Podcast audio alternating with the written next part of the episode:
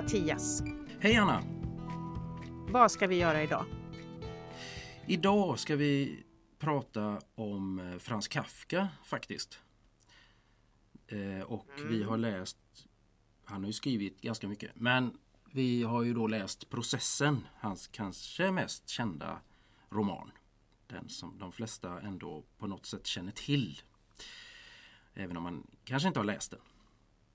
Precis, och för de som inte vet då vem Frans Kafka var så föddes han i Prag 1883 och då tillhörde Prag det som då hette Österrike-Ungern och som är nuvarande Tjeckien.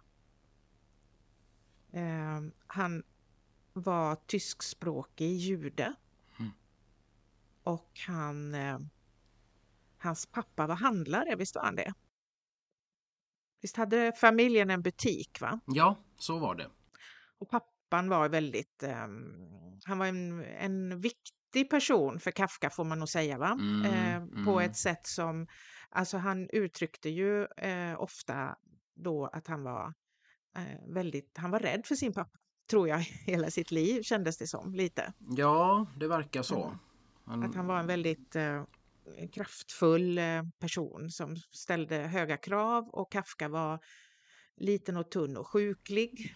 Ja, så det, man kan väl säga att det krockade ganska mycket. Det, bara detta med deras fysik tror jag gjorde liksom var, var redan där en grund till liksom någon, någon slags krock här mellan de här två. Mm. Att han, han, kunde inte liksom riktigt uppbåda det här som hans pappa tyckte att han skulle göra. Nej. På något sätt. Han skulle ut och simma och han skulle, jag vet inte allt vad det var. Det var mycket fysiskt och Kafka kände väl att jag klarar inte det här. Jag är klen, det är inte jag det här liksom. Och, och, på det viset så kände han ju också att, att, hans pappa aldrig riktigt tyckte att han dög. På det viset. Precis, precis. Mm. Och, ehm, så, och, och, Kafka han pluggar ju då, då ja. Ehm, efter skolan, läste mm. juridik och så arbetade han på en arbetsplats då eh, som har det längsta namnet jag någonsin har hört. För den hette ja. Arbetsplatsolycksfallsförsäkringsanstalten för det bömiska kungariket. ja, det är underbart att behöva säga det varje gång. Men någon frågar var jobbar du någonstans? undrar, om han, undrar om han svarade så i telefonen? Ja, ja, just det. Exakt, det kan man undra. Eller de hade någon förkortning eller någonting på det här. Ja, men precis. Inte. Så kanske han, han sa arbetsplatsolycksfallsförsäkringens anstalten för det böhmiska kungariket. Det är Frans Kafka. Exakt. Han kan ha sagt så. Halva samtalet är redan gjort. I, i, i liksom, i Den som ringer har lagt på. Han har lagt på för länge sedan. Ja. Men där jobbar han ja, det stämmer. I, i många år. Ja, och, och, så att han var ju då vuxen då i början på 1900-talet, va? kan man säga. Och eh, bara för, på, för att påminna oss då så, alltså första världskriget pågick ju då 1914 till mm. 1918. Och Kafka han vandrar ju runt där då i, i Prag eh, under de här åren före första världskriget, i, i, allt det som, som då föregick. Mm. Eh, det som sen blev ett ganska stort krig då.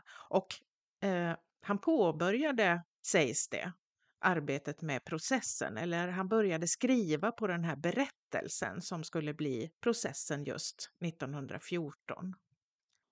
Och sen då så kan det vara intressant att veta också att han fick tbc eh, 1917 och att han inte levde fruktansvärt många år. Han dog 1924.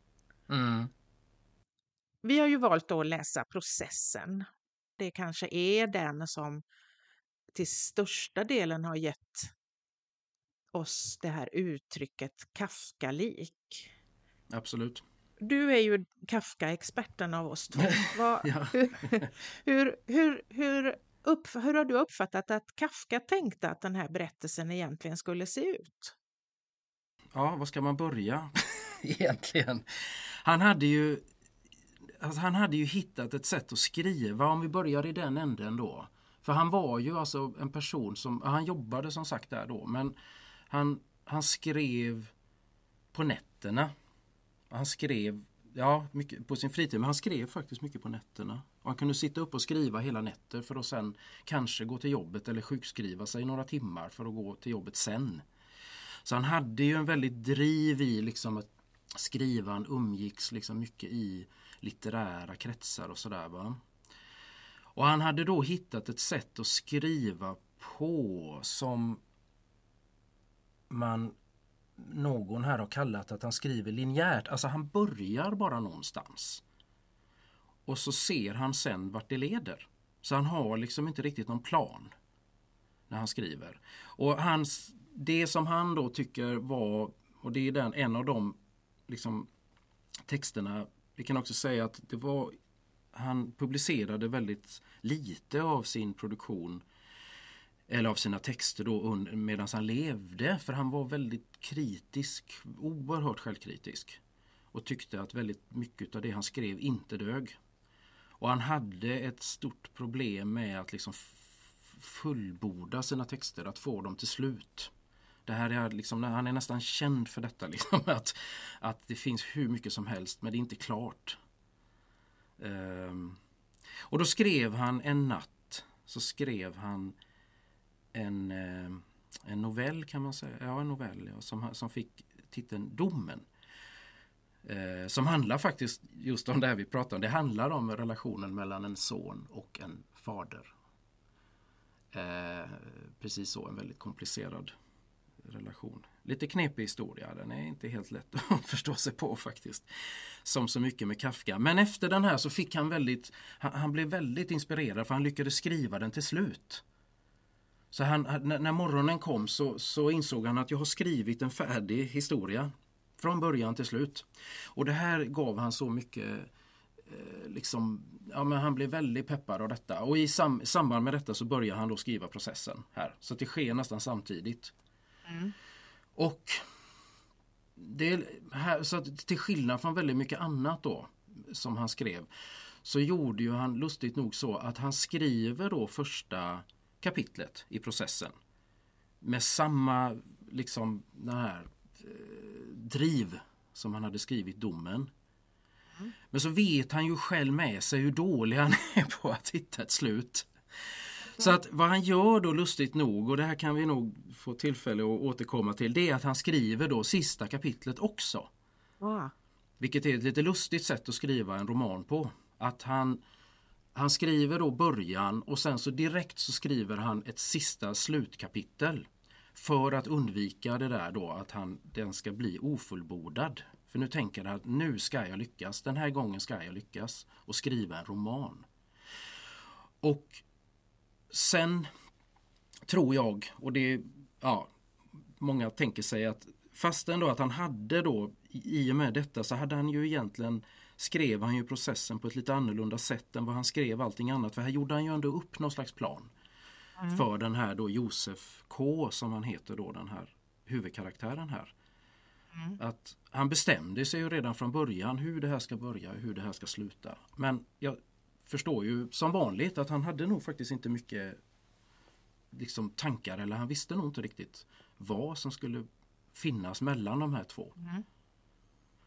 Och sen tror jag, har jag förstått då, för att, och då kan vi också nämna han Max Brodd då, som är en viktig person i det här sammanhanget. För han är en god vän men det är också han som är Kafkas förläggare och det är han som tar hand om alla hans texter sen när Kafka dör.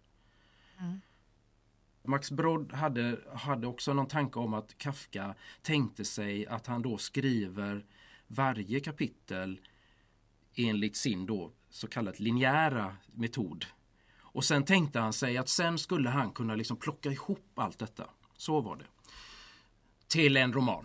Okej. Okay.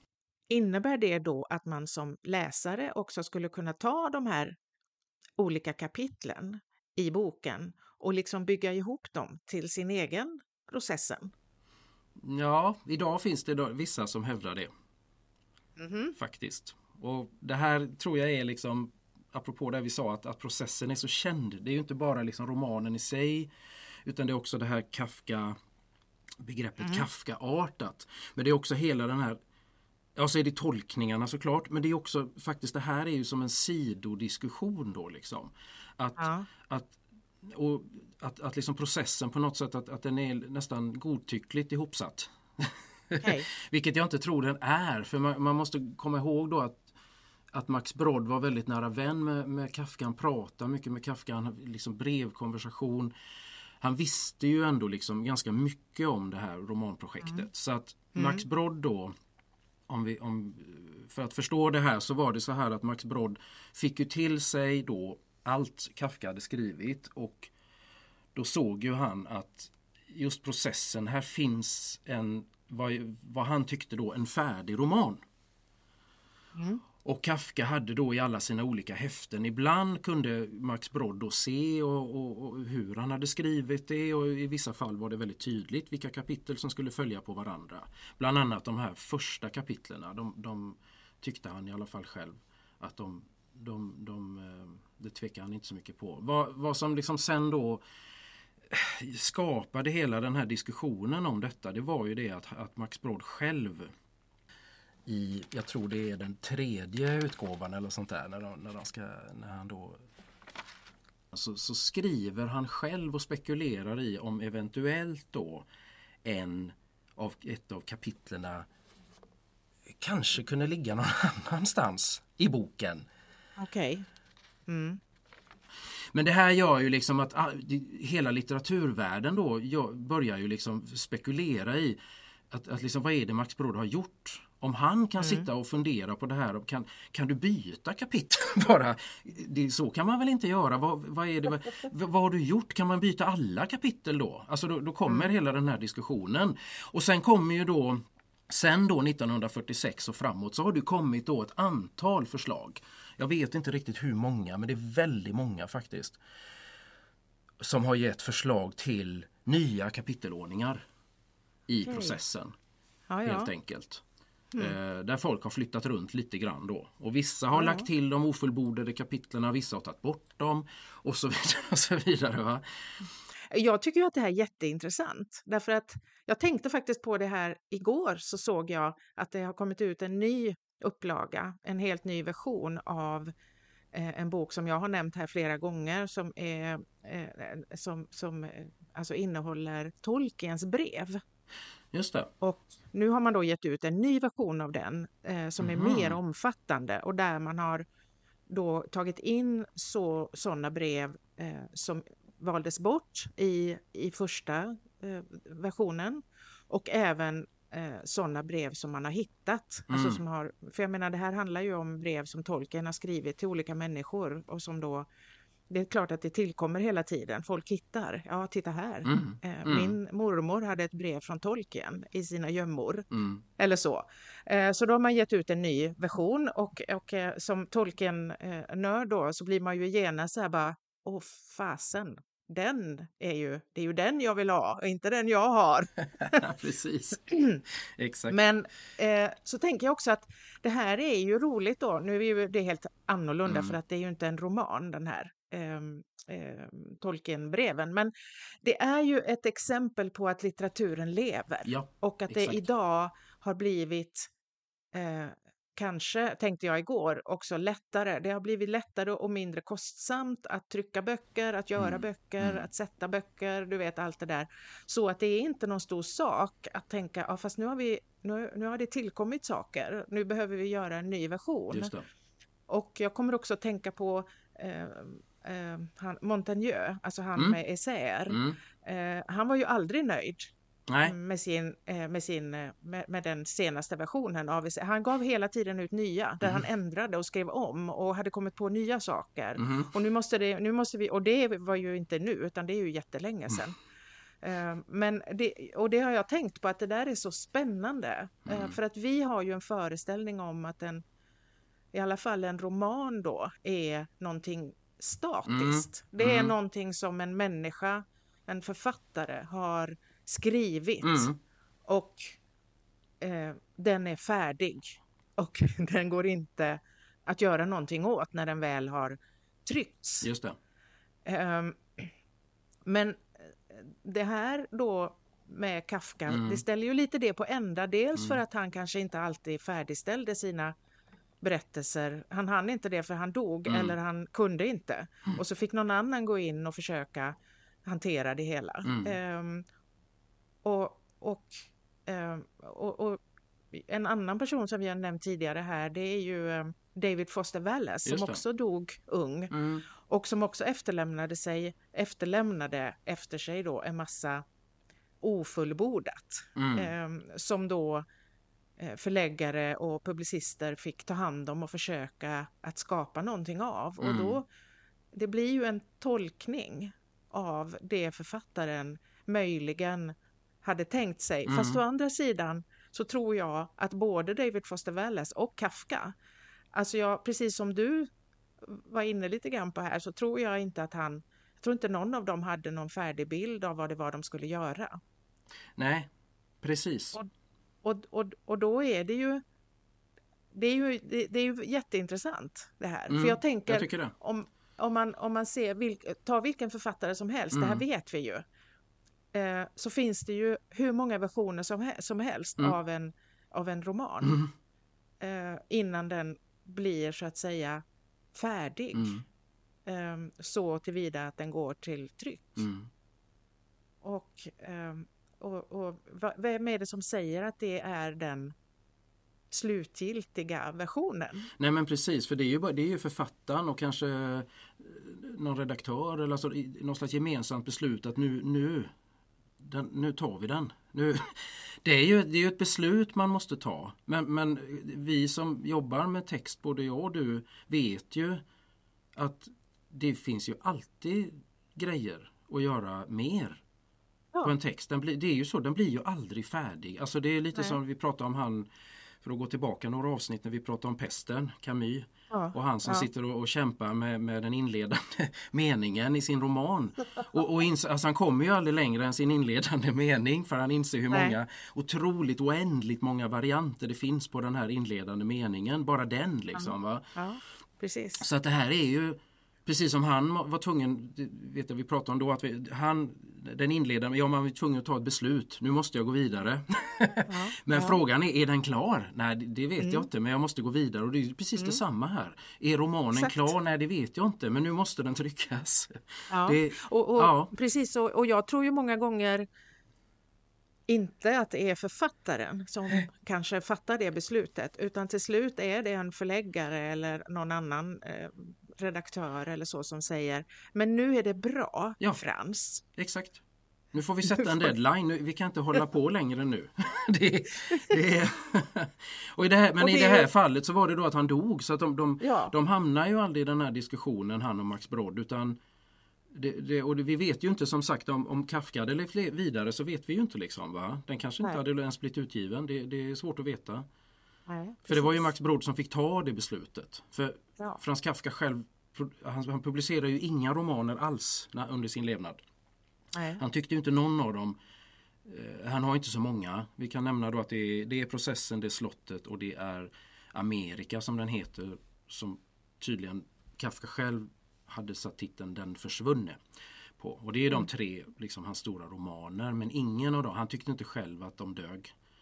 Nej. Och han, det är Max Brodd sen som har satt samman det här. Och både slottet och Amerika är ju ofullbordade. De slutar mitt i. Mitt i en scen bara. Det, ja. Mm. jag, som ni lyssnare redan har förstått, jag är en Kafka-nörd. Blev det. Men att läsa Kafka, det, det är att det, jag kan inte jämföra det med någon annan läsning överhuvudtaget faktiskt. Det går inte. Och det handlar ju om detta att han det blir så Jag tycker att han är den som lyckas beskriva ett drömtillstånd på ett sätt som jag aldrig har, har hittat någon annanstans. För att och det är det här liksom att det inte det Oftast när det ska beskrivas drömmar så blir det väldigt eh, drömlikt och fantastiskt och sådär va. Det brukar inte bli bra. När folk, när, när författare, alltså drömmar är ju sådana här kapitel som jag, alltså sådana stycken hoppar jag över oftast. Det är Mm. fullständigt meningslöst tycker jag att skriva sånt. Att hitta på en dröm åt en, en påhittad karaktär. Ja, Det, det. det. det säger sig självt på något sätt att det här är dumt. det ska man inte ge sig in på. Kafka Nej. skriver ju inte om att Josef K drömmer förutom i ett litet Eh, sånt där kapitel som tas ur och plockas in ibland. det är liten. Men för övrigt så är ju hela hans tillvaro är ju drömlik i det att det är som att vad som helst kan hända fast liksom i det här lilla livet. Um, och det här, ja, jag har inte riktigt så fått kläm på det, jag har bara känt att ja, men han beskriver ett drömtillstånd. Men i den här upplagan som jag har här då av det är Bonnier som har gett ut då. Där är det Steve Sem Sandberg heter han väl va? Så jag säger rätt. Akademiledamot. Ja, han har skrivit ett förord här.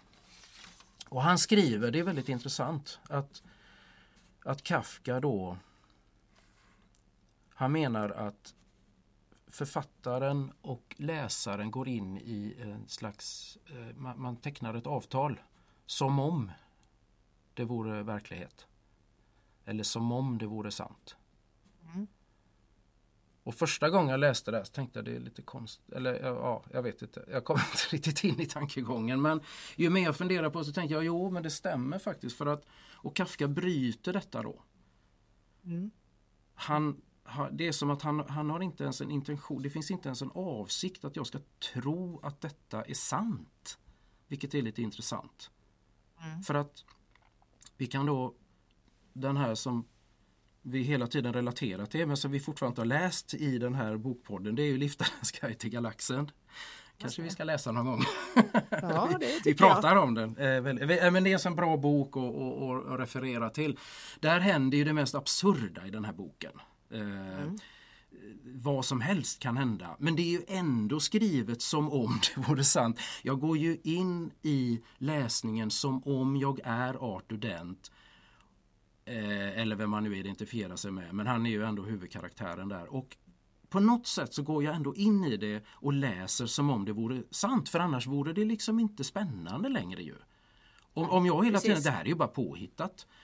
Alltså varenda, varenda krim och deckarroman skulle bli ju fullständigt meningslös om jag inte går in i det med just den här tanken att som om det är sant. Mm. För att faller jag ur den illusionen, det vet vi ju själva man kan tänka när man tittar på film eller teater och sådär pratar man ju mycket om det här. Att liksom, om, om man liksom faller ur den här illusionen om att det är på riktigt Mm. Då får du en distans till det du tittar på liksom. och då blir det inte riktigt lika intressant längre. Nej. Intrigen, spänningen, vad det nu kan vara liksom, blir inte riktigt lika intressant för plötsligt sitter du bara och tittar på skådespelare som säger saker som de har läst i ett manus. Och då, då, då tappar det ju liksom sin förtrollning. Mm. Mm. Och vad Kafka gör då det är ju att han bryter det här överenskommelsen. Mm. På vilket sätt gör han det? Och han skriver, han sk så här skriver Steve Sandberg. Då. Han skriver enklast kan man beskriva denna överenskommelse som att författare och läsare båda är överens om att det författaren skriver är fiktion. Författaren håller upp en konstruerad värld för läsaren och erbjuder den att stiga in i denna värld. Som om den vore verklig. Hos Kafka är den distinktionen helt upplöst. Det går till exempel i processen inte att avgöra om de händelser som inträffar i boken utspelas i en verklig yttre värld eller en inre dröm eller någon slags skenvärld. Det. det. finns överhuvudtaget ingen skillnad mellan denna inre och yttre i denna bok. Mm. Nej. Och jag vet när du sa det, mm. När, du, när du sa det, jag har ju läst den här eh, flera gånger tidigare, mm. nu har jag läst om den. Och när du sa det här om, om dröm, att det är som ett drömtillstånd, mm. det mm. skulle kunna vara ett drömtillstånd. Då var det som att, att berättelsen liksom la sig till rätt, du vet sådär så att det kan kännas liksom som att det hackar i. Jag har ju alltid ja. gillat den här och tyckt att jo. den har varit spännande, alltså rolig och spännande och intressant. Men den har också, den har skavt va? Ja. På något sätt. Mm. Och när du sa det här med dröm så, så var det som att det, du vet det här som att det jackade i mm. Mm. Eh, på något sätt bara. Just det. Det är, det är ju det, det är ju den känslan ja. man får. Eh, i, i, I vissa kapitel mer än andra. Ja, en del är inte så drömlika. Jag, jag tänker som, som inledningen där, själva häktningen. Där, mm. där finns den inte riktigt så starkt. Nej. Men den kommer sen liksom i, i, ja, i den här rannsakningsscenen bland annat som är extremt mm. drömlik. Uh, mm. Jag, jag, jag hittar en till här faktiskt. Som, Mm. ehm, han, han skriver om det här också. I, i, och då pratar vi om en annan version här som, som då är utgiven av eh, Bakhåll. Och de har ju gett ut allt Kafka eh, i stort sett har skrivit. All, alla de har gett ut dagboksanteckningar och brev och små oavslutade fragment och sådär. Ehm, Och i, i för, förordet till den så skriver, nu ska vi se här, och det handlar egentligen om det här begreppet Kafka-artad. Och det är, är ehm, någon Felix Welch som har beskrivit det här då som att han skriver att Kafkas metaverklighet inom situationstecken uppstår genom att han ändrar en viktig grundförutsättning i verkligheten men låter allt annat förbli vid det vanliga. Mm. Och det är väl där vi har det. Alltså det. det. vi är precis, det är ett helt vanligt rum, där sitter hans farbror, där sitter den. Och samtidigt så finns det någonting i detta som, som ja, han, så plötsligt så twistar han till det på något, han skruvar till det här. Mm. Så han, han refererar ju då till förvandlingen som är en av den andra, en Kafkas andra mest kända verk om Gregor Samsa som blir förvandlad till en skalbagge. Eller att han vaknar på morgonen och hittar sig själv förvandlad till en stor skalbagge eller insekt i sängen. Mm. Och då skriver han i novellen Förvandlingen måste läsaren acceptera att en man kan förvandlas till en äcklig insekt. Men i övrigt är allt oförändrat. Mm. Och detsamma då, i processen måste läsaren acceptera att det vid sidan om samhällets rättsapparat finns en annan rättsapparat som kan häkta folk, förhöra dem, döma dem och avrätta dem. Men i övrigt så går allt sin gilla gång. Väggen mellan den overkliga och den verkliga världen blir på så sätt tunn som papper inom citationstecken. Jag tycker det, det är ganska två Ja. bra beskrivningar på det här som Kafka gör då i sina texter. Och han gör det som sagt mer eller mindre i alla sina texter. När det gäller då eh, hur man ska tolka Kafka, vad är han ute efter? Mm. Eh, vi har ju pratat mycket om det och jag, jag, jag fick ju låna en bok av dig. En, eh, det är, vad ska man kalla det för, en seriebiografi? Ja, det kan vi kalla det. Kafka-biografi som är text och, och, och, bild, illustrationer Precis. av eh, David Sein Meyerowitz och Robert Crumb. Fantastisk liten bok. Ja, den är, den är, det är en sån favorit. Det, och Robert Crumb, för de som inte känner till den, det är han, han är mer känd för, för bland annat sin Fritz the Cat. Var han som skapade. Och man, det är så här underground-serier så där på 60-70-talet. Var, han, han var liksom med på något sätt och, och, och, drog igång hela den här vuxenseriegenren. Liksom. Och, och, men där skriver de i alla fall då att, att, eh, och det förstår man ju då, att det finns en hel gren av litteraturvetenskapen som ägnar sig enbart åt Kafka och hans verk. Eh, det finns professorer som berömmer sig av att vara Kafka-experter och de uppger här att, det, att eh, alltså, litteraturen om Kafka kan räknas i tusentals volymer. Och man, man, de säger eh, det är inte riktigt rent ut, men man förstår att de ger inte jättemycket för de här tusentals volymerna av Kafka-litteratur. För de skriver de så här att många av dessa böcker handlar om hur han söker Gud och meningen med livet i en absurd värld, Mm. hur han hävdar individens rätt i byråkratins tidevarv. Eh, Men, men kanske egentligen är det ingen, och det, jag har läst det här på flera håll, jättemånga som säger nej det är nog ingen som riktigt har lyckats att fånga vad det var Kafka gjorde Nej. och vem han Nej. var och hur, hur, hur, hur, hur det här gick Nej. till. Ehm, och, och jag tänker väl att det är så Mm. också för att vi har ju pratat lite grann om det här med alltså att han, han har en det är som att den här den här känslan av att vara en liten människa i en absurd tillvaro återkommer ju ständigt i hans berättelser. Och, och, och då, då kan man ju tänka sig då att det skulle vara kanske att man tänker sig att, att det handlar om, om eh, en, en, ett, ett tyranniskt samhälle med en gigantisk byråkrati Mm. eller, eller sådär. Va? Men, eh, och att, att det skulle ju på något vis kunna stämma överens med hur han levde där under först under liksom första världskriget och under eh, mellankrigstiden och i, i, i det som sen skulle bli andra världskriget och det som ytterligare sen skulle bli eh, Sovjetunionen mm. och Östtyskland och stora tyranniska eh, samhällen mm. och att han då med sin fingertoppskänsla på något vis, precis som dystopierna som vi läste, va? skulle kanske varna för det här på något mm. vis eller känna in vad som är på gång eller så. Men jag upplever ju inte Kafka alls på det sättet. Jag, jag, tror inte alls jag tror inte alls att han hade något ärende, utan jag tror, jag tror att han jag tror att han försökte sätta ord på sin egen eh, alltså sina egna funderingar, mm. sin egen tid, mm. äh, inte tid, sin värld, världen han levde ja. i.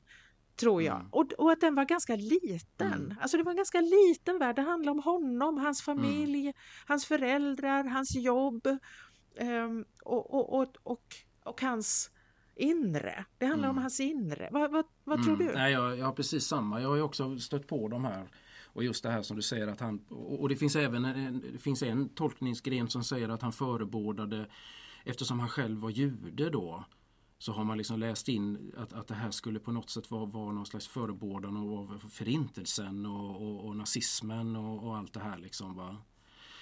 Eh, men, men jag vet inte. Nej, jag, jag, jag, jag har svårt för de här tolkningarna. Mm. Det här är hans, precis det är hans inre liv, det är hans liv. Och framförallt också tycker jag en enorm skrivarglädje faktiskt. Som jag mm. tänker, det får man inte heller glömma av i det hela.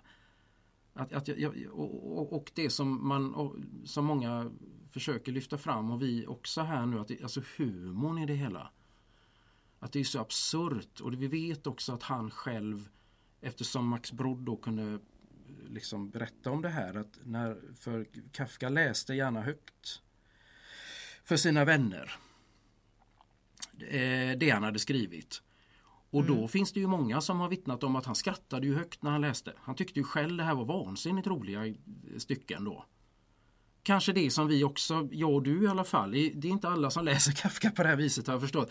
Jag har ju alltid skrattat när jag läser processen. Jag tycker det är, det är en av de få böcker som jag faktiskt skrattar, skrattar när jag läser för att den är så rolig.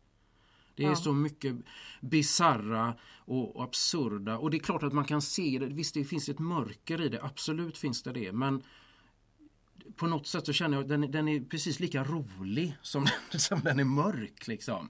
Så ja, läsupplevelsen ja. är väldigt dubbel och det är också, jag har läst den många gånger och jag märker också att det är lite olika vilket här som blir tongivande i, i, i mm. läsningen då. Va?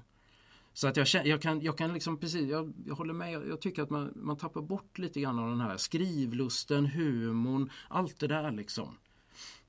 I den här att man hela tiden bara vill in och tolka det till, till någon slags dystopi, vilket jag inte riktigt tycker att det är. Nej, jag, nej, jag, jag håller med om det och jag, jag, den är snarare väldigt inkännande. Alltså ja. i sina i sina sämsta eller värsta eller mörkaste stunder så, så kan det ju då kan det kännas precis så här. Ja. Det kan kännas precis så som, som han beskriver det i de här fullständigt hopplösa situationerna mm. där han inte förstår, han förstår ingenting Nej. och han fattar inte varför det har blivit så här. Och vad har han gjort? Och han tycker inte att han har gjort någonting. Och, jag, och, och, och det finns ju inte heller det finns ju inte heller någon, någon, någon systematik i det han möts av. Nej. Alltså, jag menar om man tittar på de andra dystopierna vi har mm. läst, då finns det ju ett, det finns ju ett väldigt tydligt system mm som de här människorna då eh, eh bemöts mm. av. Alltså det finns en massa regler som de, sen kan reglerna vara helt konstiga jo, och jo. absurda och galna. Mm. Men det är ändå väldigt mm. tydliga mm. regler för vad man får och inte får göra, att man är övervakad och det finns ögon och öron på väggarna och sådär och tv här finns ju ingenting så han har ingen aning, han vet ju ingenting. Han vet inte vem som är vem, som är vem eller är, är någon vän eller någon annan mm. fiende och vem kommer hjälpa honom och inte. Det är liksom en total ut, alltså det, det är helt annorlunda. Mm. Det är en värld liksom det är inte en tyrannisk värld, det är en, som han beskriver ju, en, en systematisk uppbyggd tyrannisk nej, värld. Det är nej. liksom någonting annat. Det här är något helt annat. Ja, en mer, mer verklig. Det ja. blir med, alltså, I sin drömlikhet mm. och totala overklighet mm. så blir den samtidigt oerhört verklig. Mm. Eh, på ett sätt som jag tycker är jättespännande. Det är spännande. Men jag tänkte vi måste, vi måste gå in på själva berättelsen här så att vi... Så att... Ja, precis. Vad är det här egentligen? Jag tänkte faktiskt precis på det för att det här du säger nu då, det börjar ju redan i första kapitlet när han vaknar en morgon och inser att han har inte fått in sin frukost. Det, det är ju så det hela börjar liksom. Han bor på ett pensionat som drivs av en fru Grobars. Och när han kom, öppnar dörren så där är två män. Och det är där han får reda på att, att uh, du är häktad. Säger de. Och, och, och han, för vad då? Ja, nej, det, det, det vet inte vi, säger de. Som att det vore fullständigt, det är helt självklart. Så det börjar ju med en gång med detta märkliga att han är, han är häktad, mm. han blir häktad i sitt eget hem av två väktare som liksom inte mm. går dessutom utan de sitter där och äter hans frukost dessutom visar det sig. Och när han väl då blir inkallad till ett annat rum då som de har lånat på pensionatet, där sitter en inspektör. Och han får prata med honom och han tänker att men nu ska vi väl ändå kunna reda ut det här. Det här måste vara ett missförstånd. Det är det ju inte utan inspektören ger precis samma information och säger ungefär samma sak att nej, nej jag, jag har inte, det kan ju inte, det kan ju inte begära att jag ska kunna tala om för dig vad du är häktad för. Det vet inte vi. Jag är bara här för att upplysa dig om detta. Och nu vill väl du gå till jobbet? säger inspektören då. Va? säger Josef K då. Jag är ju häktad. Ja, säger inspektören, men det är väl inga hinder för att du ska kunna jobba. Jag tänkte väl att du ville gå till jobbet som vanligt. Så redan där börjar ju liksom det här jättekonstiga att jaha, jag är häktad men, men jaha, jag ska tydligen fortsätta leva mitt liv. Precis som vanligt, gå till jobbet. Ja. Men jag ska bara ha den, den här vetskapen här då liksom att, att jag är häktad. Och, vad, och då, vad ska jag göra med den här informationen? Dessutom är det ju så att under det här ganska, eller ja, man vet ju inte, men det känns ju som att det är ett ganska kort samtal ja, ändå. Jo. Där på morgonen. Ja. Så får ju K då, eh, Josef K, han får liksom ändå reda på en massa halvkvädna saker om att det är inte värt att du lämnar, du kan ju inte lämna några saker här nu då för att, för att då kommer ju det att hamna i depåerna. Och, och, och, och, och, du vet de grejerna, det vet man aldrig riktigt vart de tar vägen sen va, därför att Därför att det är många människor som har tillgång till de här depåerna och ibland så händer det att ja, men det ges mutor och det tas mutor och, och, och saker och ting skrivs inte upp. Eh, det finns inte direkt några förteckningar så jag, jag skulle råda dig att vara försiktig mm. med vad du lämnar. Mm. Jaha, var då någonstans? Och sen pratar han om det, det, du måste ha, det ska vara en mörk kavaj. Det, eh, det är när han, han ska ut till, till inspektören ja. Och, och, och, och, en av väktarna nästan skriker åt stackars Josef K. Vad tar du dig till? Ska du gå till inspektören utan kavaj? Som att det vore ett fruktansvärt brott det här. Och sen då att det, och så, jaha, nej, och så går han in då och då säger han detta då. Ja, den, Duger den här, säger han och håller upp en kavaj. Nej, den måste vara mörk, säger han. Den måste vara mörk. Upprepar han. Och redan här blir det ju eh, eh, roligt. Ja, det, bör, alltså, det är ju det att jag, jag, är lite, jag vet att jag följde någon sån här eh, bokcirkel på radion faktiskt. Det var hon Marie Lund, mm. Vad heter hon? Marie Lundströms bokradio, de har ju såna bokcirklar mm. ibland man kan följa och då läste de bland annat just processen vid ett tillfälle så jag tänkte vad kul, då ska jag haka på där. Men jag, jag reagerar just på detta, liksom att det, det, var så få av dem som, som skrattade. Alltså det, jag, jag blev så förvånad, jag tänkte men den är ju rolig redan från början. Det är så absurt liksom. Hur kan man inte liksom riktigt se humorn i detta? För det, det är som sagt, redan första häktningen här så är det, det är jättebisarrt alltihop alltså. Ja. Att de ska ta emot hans kläder och det, det är så underkläder de pratar om. Att, han, att det, det var väldigt fint så väldigt fina underkläder du har. Berömmer väktarna honom liksom. Men, men som sagt, lämna dem inte till depån. För där blir de kanske sålda. Så att det är precis, redan här så får man ju en, en, en aning om att det här systemet är jättekonstigt. Liksom. Det här ja. är, det är korrupt och det är muter och det är ingen ordning på någonting. Ingen tycks veta någonting.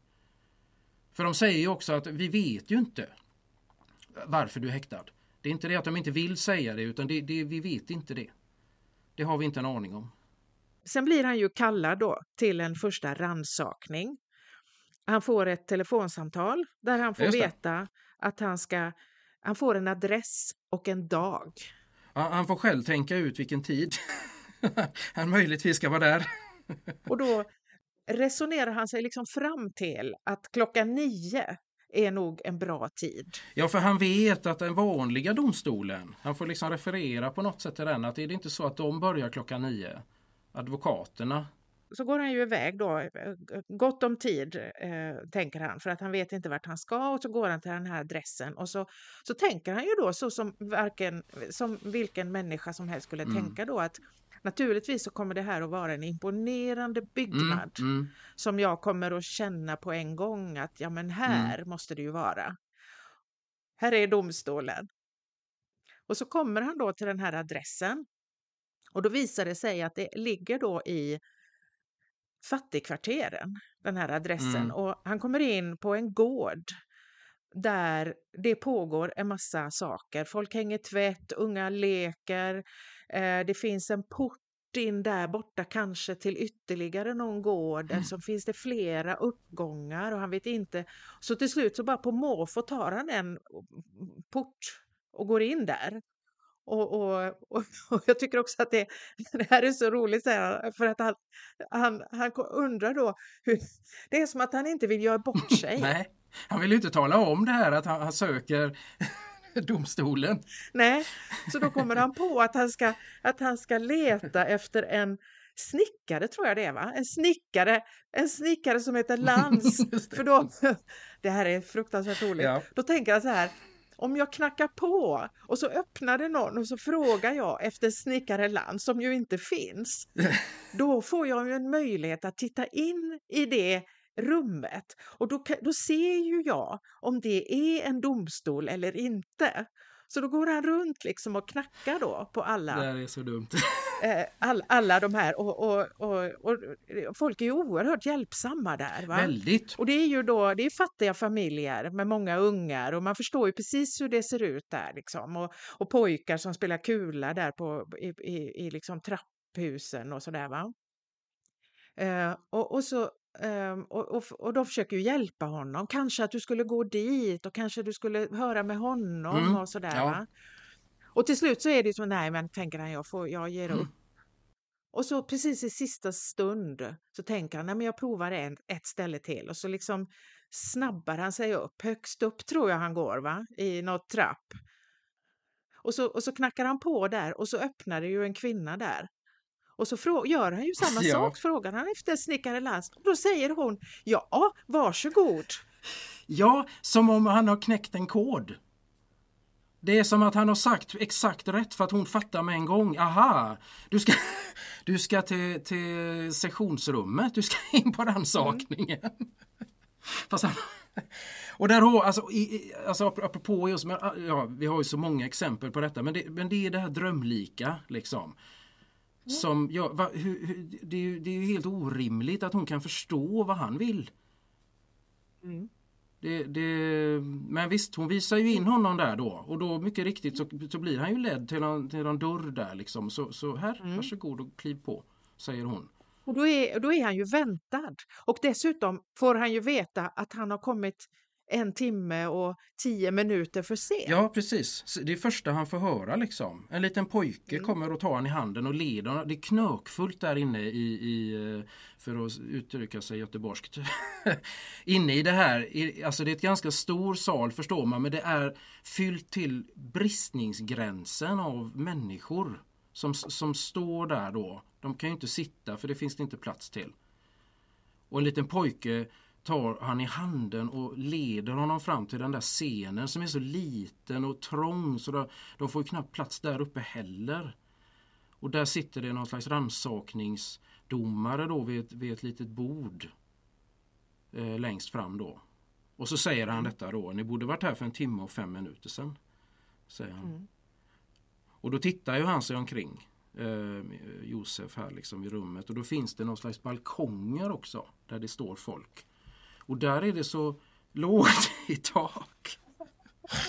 så att så att det står att åtskilliga då, det, jag tänker det, är, det är massa så här, skäggiga gubbar. Eh, står det någonting. Det är väldigt mycket så det är mycket skägg i alla fall.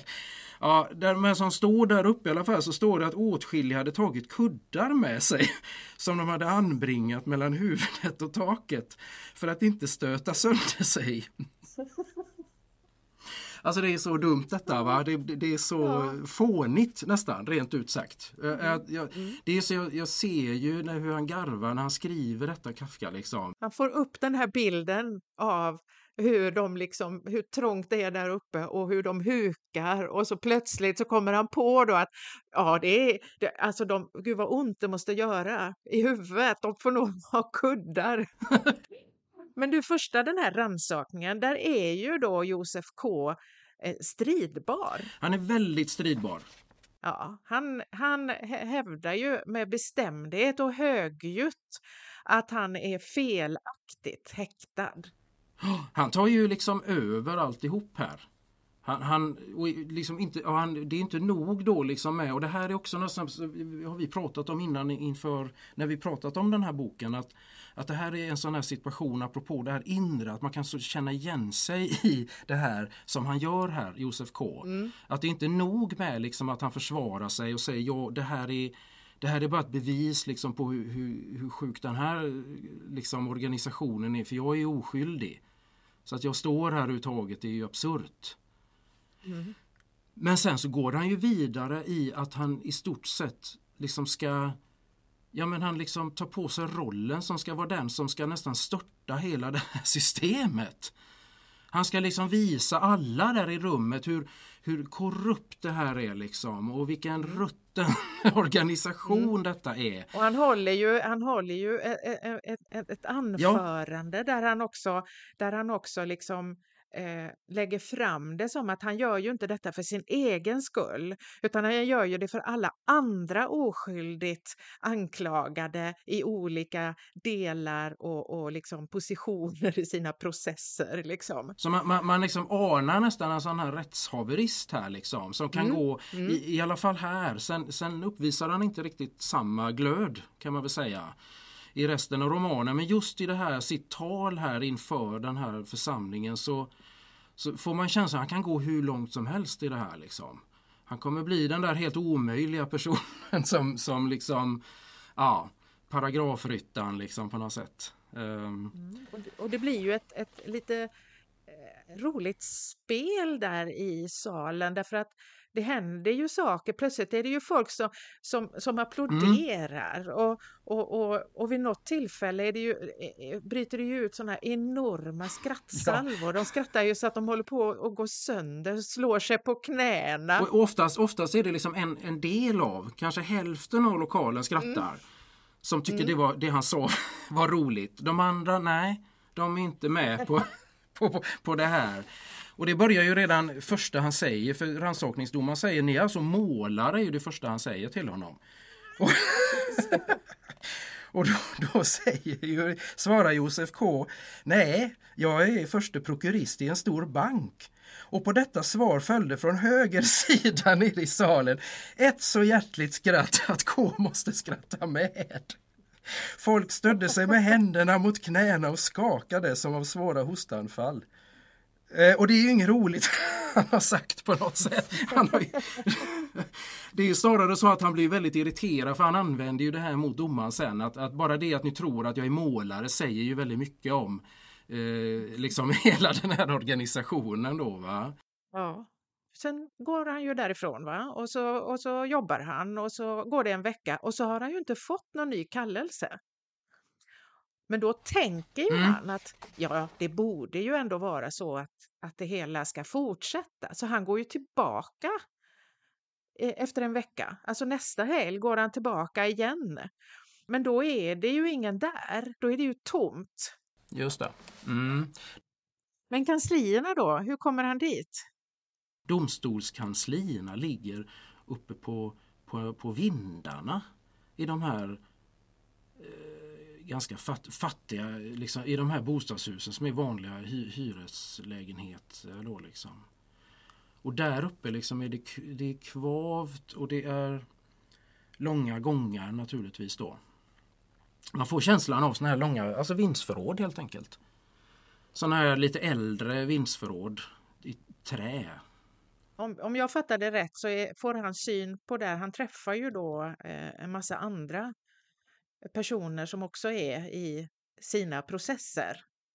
De sitter liksom där och väntar bara. Och, och det är väldigt kvavt och, och han får ju yrselanfall där. Ja, till slut så kan han inte stå upp. Nej, varför, varför får han det? Vad, vad, vad, vad tänker du om det? Ja, det kan man ju undra. För att han, det beskrivs ju bara att luften är så dålig där uppe. Liksom. Det är så otroligt kvavt.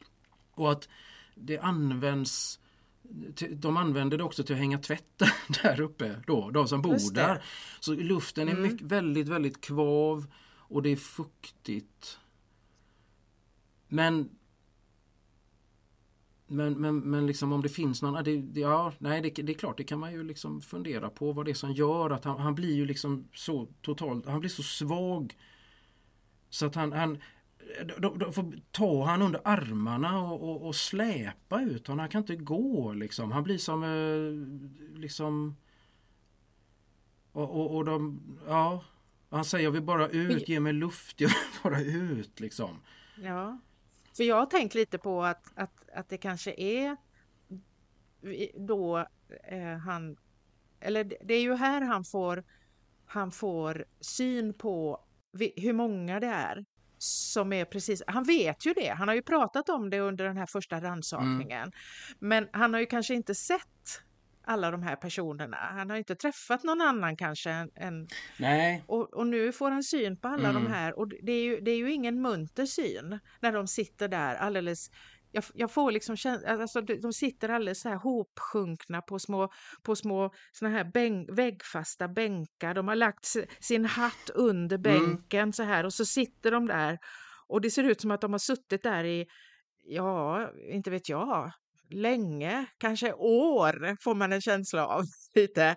Att det är liksom nå, det är nästan som statiskt. mm. Här sitter människor och väntar och väntar och jag, jag, jag, även om han inte, det sägs ju ingenting sånt, men jag tänker ändå att, att, att Josef Mm. K kanske någonstans liksom får en känsla av vad som väntar Mm. honom. Det här är- det här är mitt nästa steg. Det är det här kommer jag att sitta i min process. tillsammans med alla de andra här och vänta på, på att min inlaga ska bli läst någon gång. Eventuellt. Precis. Ja. Ja, för då, dessutom så, så visar han, det är ju någon som, jag vet inte hur det är, men han tilltalar ju någon av dem och den här mannen, stackars man, han blir ju helt panikslagen. Alltså, och, och jag vet inte, det Josef, han, för det är någonting, han, han, han, vill ju, han vill ju förhöra sig lite grann med vad, vad är det liksom, vad, för han vill ju också veta vad som för, vad förväntas av mig. Det är ju det han vill veta Ja. hela tiden. Vad ska jag göra i detta? Kan jag skynda på den här processen på något sätt? Liksom?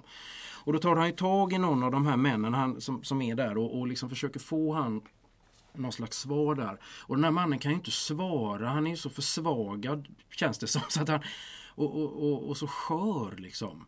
Så att han, han, han blir bara liksom, han drabbas av någon slags panikanfall där när, när Josef K liksom dessutom tar tag i honom och säger du måste, men du måste ta det samman eller vad han säger. Och då, då, då, då sluter ju de andra upp kring den här stackars mannen. Liksom. Som någon slags kollektiv liksom för att skydda honom. Liksom. Och sen förklarar ju då den här han som han går med där, jag vet inte om det fortfarande är vaktmästaren, han träffar ju två andra personer där också. Att liksom, nej, ja, nej du får förstå, liksom, de är så sköra. Det, det, det, så där kan man inte göra. Men jag tänker att jag också skulle blivit väldigt, väldigt yr. Jag tror man skulle bli lite yr där uppe bland kanslierna. Och, och tappa Faktiskt, andan. Ja. En annan sån här helt absurd grej där det är ju att de här, de här advokaterna och de som är där uppe liksom i, i sina kontor. De, när han går där igenom så, så är det liksom, det är, inte, det är inga riktiga väggar utan det är bara så här brädor liksom. Med, med, med springor emellan. Mm, och mm. när han går förbi så ser han att många av de här, de står bara där och tittar ut genom springorna ut i korridoren. Så de gör liksom ingenting utan där står de och kikar ut bara på vad som händer i korridorerna.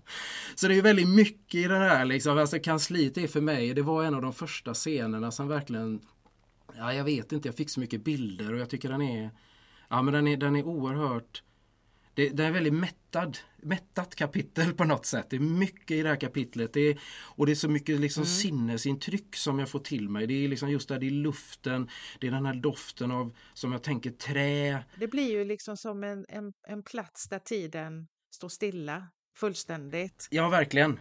Vi, vi är bortanför världen här liksom. Mm, mm. Mm. Och till slut så lyckas ju de bära honom till en dörr och precis som öppnar dörren och han får luft igen så är det som att han får krafter och då, då rusar han fullständigt ner för trappan där. Så att man ser han håller på att snubbla och ramla och han är helt, alltså i panik springer han ner. Är det inte så att det är någon av dem som säger också då, se där, det var inget fel på honom. Det. det var bara just här han blev svag. Det är inget fel på honom. Vad, vad de nu vill ha sagt med det. Men jag tycker ändå att det, är lite roligt. Mm.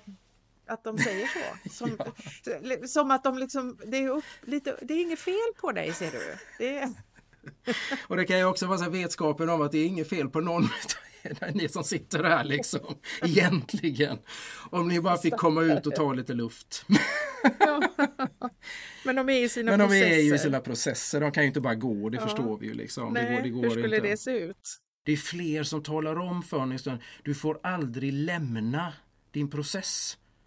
Du får inte liksom sluta tänka. Det är som att det viktiga är att, att du tänker på den. Liksom, va? Det är inte så mycket vad du gör men du får liksom aldrig lämna den ur sikte på något sätt. Och han, hur? Men det, det, det, det, det finns inget svar på.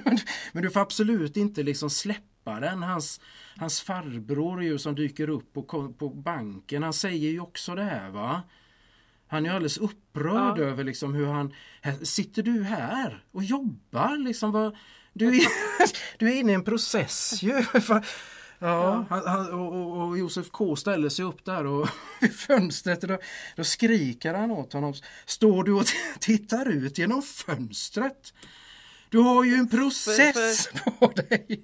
Josef K han säger ju, han säger ju här, ju lugnare jag är desto bättre avlöper det, säger han till sin farbror. Och farbrorn blir ju alldeles, han blir ju alldeles bindgalen.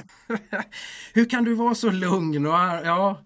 Nu måste vi agera, säger farbrodern. Va? Vi, vi, måste gå härifrån. Ja, ja, ja, det är släkten, oj, oj, mm, oj, oj, mm. oj, oj, oj, skynda dig, skynda dig. Ja, säger Kodo, men jag måste bara avsluta lite grejer här.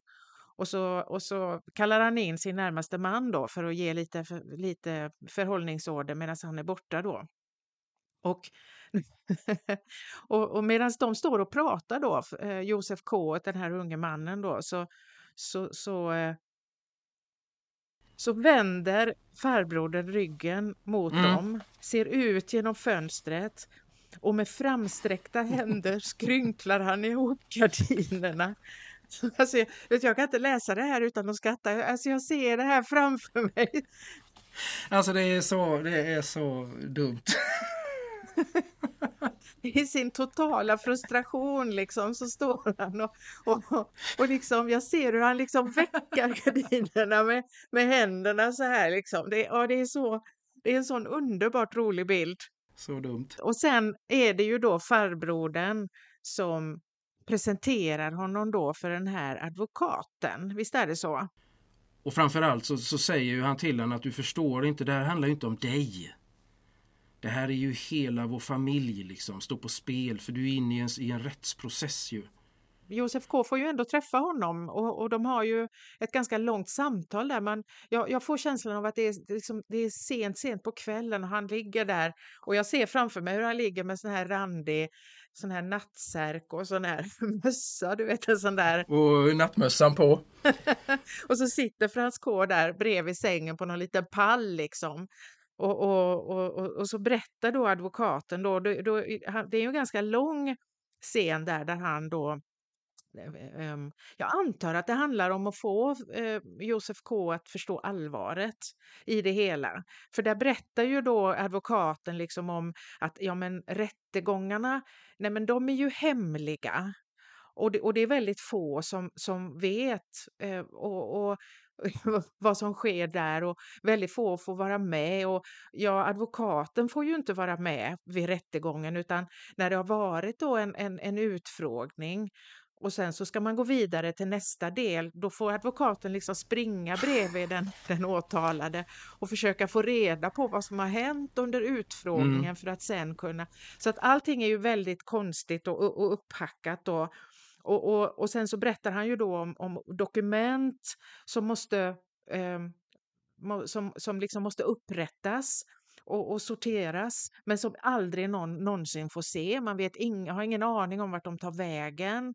Och det är ju här nu man börjar prata om den, de här viktiga, den här viktiga inlagan som Josef K måste börja, han måste börja mm. arbeta mm. med sin inlaga. Ja, den, den, den, dyker ju upp tidigt och den, här, den följer med hela tiden, den här vikten av att han arbetar med sin inlaga. Och han får så dubbla budskap i detta liksom hela tiden om, om, om vikten av detta då. Mm. För att han måste arbeta med den, han måste tänka på den hela tiden. Men man, ingen vet vart den ska ta vägen Nej. och vad den ska användas till, vem det är som ska läsa den och vad den kommer att få för effekter. Det är, det är ingen som kan svara på det, inte advokaten heller. Nej, och det är nästan så att, att, att han får till sig att, att just den här första inlagan, det troligtvis kommer den inte ens bli läst. Men det är oerhört viktigt att du skickar in den. Och, och, och, nu blir ju på något vis den här tanken på den här inlagan då blir ju så eh, central för Josef K. Så att nu är det ju den som upptar all hans, hans eh, tankeverksamhet egentligen eh, på olika vis då. Mm.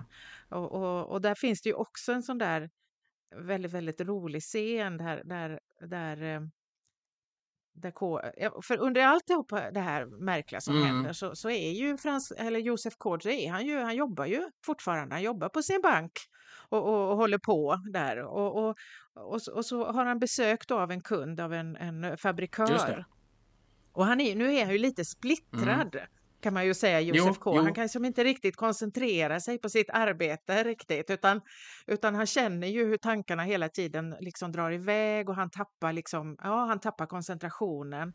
Ja, helt. Han står och tittar på här fabrikörens kala skalle till slut. Medan fabrikören ja, håller en lång, lång utläggning. Och det är en jätteviktig affär det här mellan den här fabriken och banken och det är lån och där. Det är hur mycket som helst. Och Josef K till slut står, står och stirrar ner, böjd över honom. På hans, hans eh, liksom kala, blanka skalle.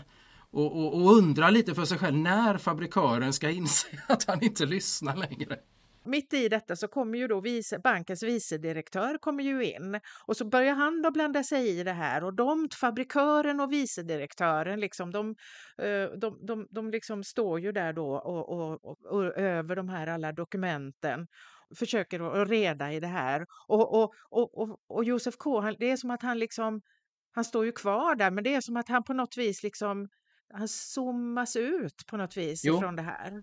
Han, läm han lämnar det här egentligen. Han står kvar men han är ju liksom i, i tanken är han ju inte kvar i det här överhuvudtaget. Han är ju, och det, det ju, säger ju en del om honom då eftersom han för ju någon slags ständig liksom, kamp, i, liksom konkurrens som kunder mot den här vicedirektören. Som han har en känsla av som hela tiden vill ta över hans kunder och han gör allt han kan för att behålla dem för att han ska visa liksom, att jag, jag är kompetent. Liksom, så. I det här fallet så, så, så, släpper han ju den här jätteviktiga affären då till vicedirektören. Men precis, och, och, och eh, Kafka skriver ju här då att, att han får en känsla av att de här två männen då vilken storlek han överdrev i sin inbildning. Över hans huvud förhandlar om honom själv. Just det, just Långsamt böjde han huvudet bakåt och tittade försiktigt upp för att få reda på vad som tilldrog sig där uppe. Tog utan att se åt det hållet ett av papperen på skrivbordet, lade det på handflatan och lyfte sakta upp det till herrarna medan han reste på sig. Eh, han tänkte inte på något bestämt utan handlade bara i en känsla av att så måste han bete sig när han en gång hade fått den stora inlagan färdig som skulle lyfta alla bördor från hans axlar. Ja, det är så fantastiskt roligt att alltså Det är en helig stund. Alltså jag ser framför mig, du vet, en präst som lyfter oblatet mot himmelen liksom och, och välsignar det innan han ska dela ut nattvarden. Det är lite samma eh, känsla i den här scenen. Liksom. Ja, ja, det är fantastiskt. Jag kom på en annan sån där eh, favorit faktiskt som var en, en, en scen eller ja, jo det är en scen. Um, som var, det var min första den här känslan när jag läste den, den när jag kom på det här, ah, det är som en dröm. Det är ju då när, när farbrodern har ordnat ett möte med advokaten men dessutom två personer till. Som jag inte kommer ihåg vilka titlar de har men de, de är liksom ganska, det är betydande människor detta och det här är avgörande för Josef Ks process säger farbrodern. För du måste träffa de här och vi måste gå igenom det här. Vi, vi måste få hjälp av de här och det här är viktiga inflytelserika personer. Och då är de ju hos den här advokaten och hos advokaten så jobbar ju då den här Leni. Och då sitter de ju i rummet då, farbrodern, Josef K, advokaten och de två andra. Och då hör de plötsligt ett krasch där utanför dörren som är stängd. Mm. Och Josef K av någon anledning vill, han, han liksom, ja, han är ju lite sådär, det är som att han inte riktigt kan fokusera. Så han, han blir störd av det här och undrar vad, vad var det som hände. Så han öppnar dörren och går ut och kollar. Då visar det sig att det är Leni då, den här kvinnan. Som på något sätt har liksom tänkt igenom det här och ska locka ut Josef K ur rummet genom att kasta en tallrik i väggen och tänker att om jag gör det så kommer han säkert ut. Och det gör han ju. Då börjar hon verkligen liksom flörta med honom. Och de sitter där och pratar och nojsar och det blir liksom mer och mer intimt och till slut så har de ju, har de ju sex där på golvet. Sen när han ska gå så träffar han ju plötsligt sin farbror. Som, som då, med all rätt är väldigt upprörd. Och då, då inser ju Josef K och även jag då som läsare att här har ju gått massa tid. Jo. Och jag, jag, vet inte riktigt vad det är men det var någonting som var så tydligt alltså, som jag kände men, men det här är det, det här det, exakt det här har jag upplevt i dröm. Att jag liksom att, att liksom det är något väldigt, väldigt viktigt jag ska göra och så kan jag hålla på med någonting helt annat ordvidkommande under ganska lång tid. Och så plötsligt så kommer man på, men herregud. Jag, det var ju det jag skulle göra, jag höll på med det här. Och det, den scenen är så lik, tycker jag, den här drömtillståndet av att han så totalt tappar bort vad det är han är där för överhuvudtaget. För han har inte en tanke på det när han går ut till Leni. Och, och han kommer ju inte ens på det när han går liksom. Utan han träffar ju farbrorn, jag tror han träffas utanför. Och han säger, vad, vad, vad? nu är ju allt förstört, säger farbrorn dessutom, för det här var ju din sista chans. Mm, just det. Men du, sen så hamnar han ju hos den här målaren Ja, då. och det är också intressant. Uh, för det känns ju liksom som nästan ovidkommande. Jag tänkte, vad en målare, en konstnär, när man läser det första gången sådär, vad, vad, vad har han med det här att göra? Också en sån där grej att han stöter ju på människor som... Alltså, det är som att det är liksom allmänt känt. Fabrikören, då när, när fabrikören den här, eh, och, och, och, och vicedirektören på banken har gått igenom hela den här affären och Josef K på något sätt kommer tillbaka eh, från sina, sin märkliga ja, tankeflykt där så börjar ju de prata och då säger fabrikören, ja jag har hört att du är inblandad i en process. att du har en stor process eh, efter dig. Så det är som att människor alla, alla han möter vet det här på något sätt liksom, vilket naturligtvis skapar en känsla, alltså det blir ju en väldigt paranoid känsla i detta som, som mm, ligger mm. I, genom hela romanen eftersom vad, vad, är det, vad, vad, är det alla vet? liksom, och, och, ja, och vad, är det, vad, vet, de, vet de just om, om Josef K eller är det en allmän kunskap som alla har och som bara han saknar? Ja, och det här tycker jag är intressant, va? därför att, eh, därför att jag, jag har förstått Alltså, tidigt i mitt liv så var det så att jag, eh, jag tänkte att, att eh, det finns någonting som alla andra människor har förstått. Exakt. Och som inte jag förstår. Därför att jag tycker att livet är lite svårt. Mm. Eh, jag finner mig inte riktigt till rätta. Eh, jag tror att det är, jag menar, nu pratar vi kanske tonår. Eh, typ. Va? Och, och då är det ju så att de, att de flesta människor är lite förvirrade när de är i tonåren, mer eller mindre. Eh, men för mig så tror jag det var så att det, det fortsatte. Mm. Alltså även över tonåren så hade jag någon slags känsla av att, att livet är svårare för mig än för de flesta andra. Det var liksom min bild. Mm. Och, och ja, varför är det så tänkte jag. Det måste vara så att det finns någonting, mm. vissa saker som de flesta människor vet, mm. men jag vet det inte. Jag vet och, och, det gör att mitt liv är svårare. Och det är den känslan jag får här. Mm. Eh, successivt, inte, inte vid någon speciell, specifik eh, situation utan att det är det som, som eh, Kafka beskriver här att Josef K, det är den känslan han mm. har. Att det är någonting här som alla andra vet och som jag inte vet. Och jag tror apropå det här som vi pratade om innan att, att det här är liksom en beskrivning av en inre liksom något, något, inre. En känsla. Mm. Och, och, jag kan ju känna igen mig väldigt väl i detta som du, som du säger det här liksom att, att jag, jag knäckte aldrig koden. Nej. Ja, nu kanske jag har gjort det, jag vet inte. Men det tog väldigt lång tid. Jag hade precis också samma känsla där i, i liksom som ungdomen och, och ung vuxen. Liksom att alla andra tycks veta någonting som inte jag vet. Mm. Saker går mig förbi för att jag hade inte en aning om ens att jag skulle leta efter det. Eh, och det är ju precis den, där befinner ju sig Josef K hela tiden. Och hela den här känslan av att, ja men alltså, hur, hur kan ni veta det här liksom? Varför, vem berättade det här för er? Exakt. Och eh, på vad sätt? Eller är det, är det, är det här allmänkunskap eller vad är det här liksom?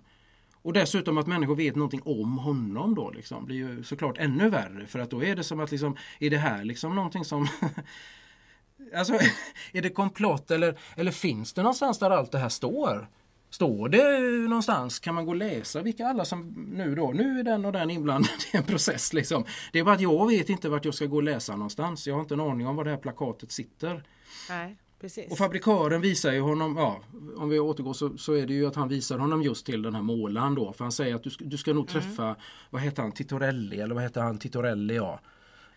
Och då visar det sig att han är just han är domstolsmålare och det har även hans far varit och det här har liksom gått i generationer på något sätt och därav gör att han träffar ju väldigt mycket liksom det är, han träffar advokater och han träffar liksom domare och ja. Det jag fastnade för i den här delen det är ju just eh, när de pratar om, och det är väl det som är kärnan, att de pratar om fri, olika, vad han vet om frikännanden. Just det. Och han berättar ju då för, för Josef K att det, han har aldrig någonsin bevittnat ett verkligt frikännande. Alla historier om frikännande är bara myter och legender, för, för de finns inte. Ja, för det finns inget som helst bevis på att detta har hänt överhuvudtaget. Nej, utan han pratar, ja, det, han pratar om det som legender som tycks liksom föras vidare då. Och han, han, har ju liksom en, en eh, han pratar om att det finns två, två vägar för Josef K. Att eftersom det då inte finns något verkligt frikännande så, så, så har han att välja på ett skenbart frikännande. Mm. Eller då så kan han också, och han, han lägger fram det som en lite, liksom som om han står i en butik ungefär. Han säger Ja, det skenbara frikännande tycker ni tydligen inte är förmånligt för då har de pratat lite om det här och Josef K tycker ja men alltså jag, jag är ju inte frikänd då. Nej, ja så säger han då att det, det är tydligen inte förmånligt som målaren. Kanske passar er uppskovet bättre. Vill ni att jag ska närmare förklara vad uppskovet innebär? Så då får han ytterligare en lång förklaring där på, på att det kan man ju då försöka få till då ett uppskov. Vilket innebär att processen håller på. Och håller på och håller på men man, man, man begär uppskov hela tiden. Liksom. Så att den kommer aldrig någonsin till slut. Just det. Vilket den ju inte gör ändå har vi ju precis fått veta. Men, men det här tycker han då är lite mer bättre för att det gör liksom att då, då är man lite friare liksom. Sådär. Då behöver man kanske inte hålla på och skriva inlagor och sånt där utan den, det, du har fått uppskov. Ja men precis och då blir han liksom temporärt fri va? Ja ungefär. Det är ju lite intressant att fundera över vad det här står för. Absolut. Det finns ju någon berättelse om en, en av kvinnorna som, som eh, Frans Kafka var involverad med, som han faktiskt också var förlovad med. Mm, och två två han, gånger till och med. Ja, och, och, men som han aldrig levde tillsammans med. Men de skrev enormt mycket brev. Mm. Felice Bauer hette hon. Och vid något tillfälle där så, så, eh, så blir hon ju lite, lite enveten då med Mm. detta att hon faktiskt vill gifta sig. Mm. Och, och eh, då kommer ju Kafka på att han inte vill gifta sig. Och, eh, och då så, så, så vågar han inte säga det till Felice själv utan han, han går via hennes väninna då och talar om att, att nej, jag, jag vet inte om det här är så bra. Och, och, och, så, och då, det resulterar ju då i att han blir kallad eh, till en, eh, ett möte Mm. med Felice och hennes väninna då på ett hotellrum. Och, och det påstås då i alla fall att, att, att eh, Frans Kafka senare då har kallat det här mötet för rättegången på hotellrummet. Ja, och jag tror att även, var det inte så att hennes mamma och pappa är med också där? Så de, de, de är ju liksom ett gäng där. Jag vet inte om det är Mm. fler personer men de är liksom, han är ju, i- alltså man förstår ju att han är ju i ett enormt underläge här för att alla Ja. är ju emot honom och han har då liksom brutit upp förlovningen en gång. Och sen Ja. har de förlovat sig igen. Ja. Och nu bryter han upp det en gång till. Och Ja. det är definitivt den här gången. Så de är ju liksom urförbannade på den här mannen då. Va? Förstår man. Både hon och men, men även eh, hennes föräldrar då liksom. Så tycker att han är eh, usel eh, karl. Ja, för jag bara tänker så här, ja, men om man skulle tänka sig liksom att, de här, att den här berättelsen och den här historien har något samband. Mm. Ja, du blir aldrig fri. Du kan, du, kan skenbar, du kan få en skenbar frigivning från det här. Ja, ja, Så kan du åtminstone låtsas att du är fri. Ja. Nej, för det, det är väl i alla fall alla ganska överens om, för eftersom han har skrivit själv så mycket om detta, att det här har haft liksom någon slags inverkan på den här romanen. Just precis Mm. den. eh, Det, det, för han, han, jag vet att han har beskrivit det där också någonstans, att han, han blev ju helt tyst. Liksom. Han kunde Mm. inte riktigt försvara sig. Han visste inte vad han Nej. skulle säga. Han bara satt och tog emot allt detta. Liksom. precis. Därför jag, nu var ju inte de här, de var ju inte gifta eh, och de hade ju ingen familj tillsammans. Men eh, när jag läste den här eh, berättelsen nu, eh, den här gången, Mm, eh, så, så kom jag att tänka på eh, skilsmässor Mm, överlag. mm. Eh, för att om du, om du har gift dig med någon och sen har du levt ihop ett Mm. antal år mer eller mindre. Mm. Du kanske också har och så har ni barn tillsammans säger vi. Och sen så händer det någonting. Mm. Eh, eller det kan vara så att man växer. Det, kan ju, det finns ju många anledningar till skilsmässor. Mm. Men i alla fall så vill båda eller en av parterna ha skilsmässa. Och då har jag kommit fram till under mitt, under, under nu, nu är jag ju snart 60 år, jag har eh, själv gått igenom en skilsmässa, jag har Mm. sett väldigt, väldigt många runt omkring mig gå igenom skilsmässa och jag inser ju det att du, du kan skilja dig eh, naturligtvis, mm, men du kommer alltid att ha en relation med den personen. jo. Eh, åtminstone om du har barn ihop. Det kan Mm. hända om man inte har barn att man verkligen kan skilja sig, Mm. aldrig mer ha kontakt med Mm. varandra, gå åt olika håll och sen är det bra med det. Men har du barn tillsammans så kommer du tills dess att ni Mm. båda dör eller en av er dör så kommer ni att, att ha en relation. Eh, och om man tänker sig att det då är en besvärlig rel- relation, alltså Mm. att, att bröllop, eller inte bröllopet utan äktenskapet Mm, har mm. varit stökigt. Eh, så, så, så betyder ju det här att du blir aldrig fri. Nej. Du blir aldrig frikänd. Nej. Du kan, du kan bli skenbart fri, Just om man det. säger så Mm, då va. Mm. Men du kommer fortfarande att behöva ha regelbundna kontakter med Mm. den här. Nu ska jag vara väldigt tydlig och säga att i, mitt egen skilsmässa var en väldigt lyckad Mm, skilsmässa. jo, jo. Och vi har en väldigt, jag och min exman har en väldigt bra relation och jag är Mm. väldigt glad att vi har en bra relation. Men jag vet ju också att det finns människor som väldigt gärna skulle vilja faktiskt sätta punkt och, och, och, och inte längre Ja. ha någon kontakt.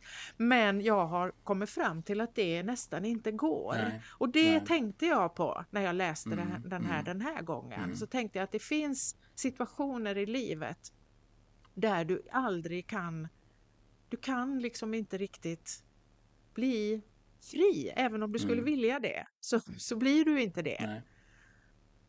Nej, och jag tänker att det går ju även att relatera till, jag tänker på hans då komplicerade relation till sin pappa och att han, Exakt. han bodde ju hemma, alltså jag vet, kommer inte ihåg nu hur gammal han var när han väl flyttade, men han bodde ju hemma jättelänge, alltså han var ju l- långt över vuxen liksom ålder Mm. innan han kom därifrån och de bodde trångt och det var, han har ju skrivit någon liten kortare som, sån här betraktelse som heter Förskräckligt orväsen.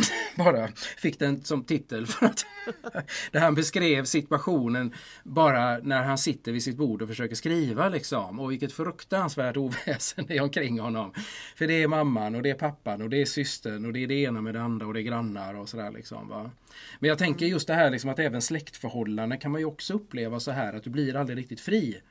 Nej. Om vi nu liksom tänker oss tanken då att man har en, en, en svår relation till familj och Ja. släkt. Liksom. Så det är ju samma där att naturligtvis kan du, du klart att du kan bryta med eh, det finns ju de som gör liksom. Men jag Jo. tänker att det är fruktansvärt svårt och frågan är blir du någonsin fri egentligen? Även om du skulle bryta med eh, din familj tvärt, liksom resa någon annanstans. Men de lever ju, där- alltså, ja, jag vet inte riktigt. Jag, det är svårt att säga eftersom jag har inte gjort det där. men liksom, men jag, man skulle absolut kunna tänka sig att det, även där finns det ju en likna, liknelse. Mm. För, att jag, för mig så, så tänker jag när jag tittar på, på den här texten då hur han då säger ja nej men det, är, det, det, det, går, det går inte. Det finns, ingen, det finns inga bevis på att det någonsin har fungerat. Mm, mm. Men däremot så finns det då det här, ja det skenbara, du kan låtsas som att du är fri. Ja. Eller du kan, du kan, du kan liksom ta pauser Mm. ifrån Mm. den här ja, relationen då. Fast det kommer ju alltid att komma tillbaka Mm. på ett eller annat sätt. Ja, och nu inser jag att det här kan man ju se från egentligen för allting sådär som man försöker fly från. Ja, faktiskt. Alltså egentligen va, att, att ja du, du kan, det är klart att du kan ta ditt pick och pack och dra nu. Mm. det, kan, det kan ju vem som helst göra egentligen. Men, kan, men frågan är, är det inte bara skenbart? Mm. För hur fri blir du liksom? Kan du någonsin bli, du blir inte fri från dig själv, du kan inte bli fri från din historia. Nej. Alltså ja, det här som man pratar om, det går inte att fly från sig själv så att, så att även, ja faktiskt. Den sista delen här är ju, eh, är ju när han kommer, eh, han, ska, han, han får ju ett uppdrag då att han, eh, han ska möta någon och visa Prag. Och så ska de mötas i kyrkan va? För det är någon viktig kund här i banken då som, Mm, som mm. han ska eh, förströ där en dag. Men den här italienaren dyker ju aldrig upp sen. Nej. Han kommer ju aldrig till domkyrkan så Josef han strosar runt där ett tag, bra tag tror jag. Då kommer ju den, den här prästen då, lösgör ju sig ur skuggorna där Ja, och visar sig vara liksom en rättegångspräst va? så fråga, ja precis, då, återigen får man känna, var, var det här med italien, var det bara ett påhitt? liksom? Var det ett iscensatt att han skulle komma till domkyrkan? Och, alltså, ja. Men de för ju ett ganska långt samtal här i alla fall, prästen och eh, Josef. Ja. Ja, han berättar ju den här legenden om, eh, säger rätt här, om lagen va? Framför lagen heter ju den här legenden då. Mm. Ehm, Så jag tycker ju att den är fullständigt obegriplig. Den, den är ju väldigt eh, knepig. Den, den är väldigt, väldigt svår att förstå sig på den här. Alltså. Det är i korta drag, liksom, det är ingen längre historia men ändå. Det handlar ju om en man som kommer fram till en dörr som är lagen. Och där står det en stor väktare och han frågar kan jag komma in och väktaren säger nej, du kan inte komma in. Kan jag sätta mig här och vänta? Ja, det kan du få göra, säger väktaren. Och så gör han det. Och så och tiden liksom bara går och går och går och, och väktaren står där och dörren är öppen och, och, han sitter där och han blir äldre och äldre och han, han försöker muta väktaren med eh, saker som han har. Någon klocka och lite annat sånt där. Och det står någonstans att han till och med, till och med lär sig känna igen lopporna i väktarens pälskrage. Så länge sitter han där och har så tråkigt så att han, han får sitta och studera lopporna. Och till slut är han ju så gammal då så att han, han är ju döende i stort sett. Mm. Och då säger plötsligt väktaren att nu går jag och lämnar dörren öppen. Mm. Och då säger väl den här mannen, då frågar jag, jaha, jag har bara en fråga och han säger varför är det ingen annan som har kommit hit och sökt lagen? Nej, säger han, den här dörren var bara till för dig. Det var bara du som kunde komma in här. Men nu stänger jag den och går. Vad betyder det här? Vad är detta? alltså jag har också funderat jättemycket och grejen är att det, då finns det ju de som menar att det här, liksom, den här legenden framför lagen är liksom nästan central i processen. Att den, att den, den um, Ja, men att den nästan skulle liksom sammanfatta hela romanen i en, på några få sidor. Och jag... Ja, jag vet inte. Ja, alltså att den, den är extremt gåtfull och, och väldigt svårtydd. På så sätt kan man väl säga att den sammanfattar processen kanske. I sin absurditet mm, då liksom. Mm. För, att, för att jag tänker så här, ja men okej, okay, eh, vad, vad skulle den gamla mannen ha gjort? Skulle han ha forcerat dörren? Skulle han ha slagits med väktaren? Eh, ja, det är det man funderar på. Vad, vad...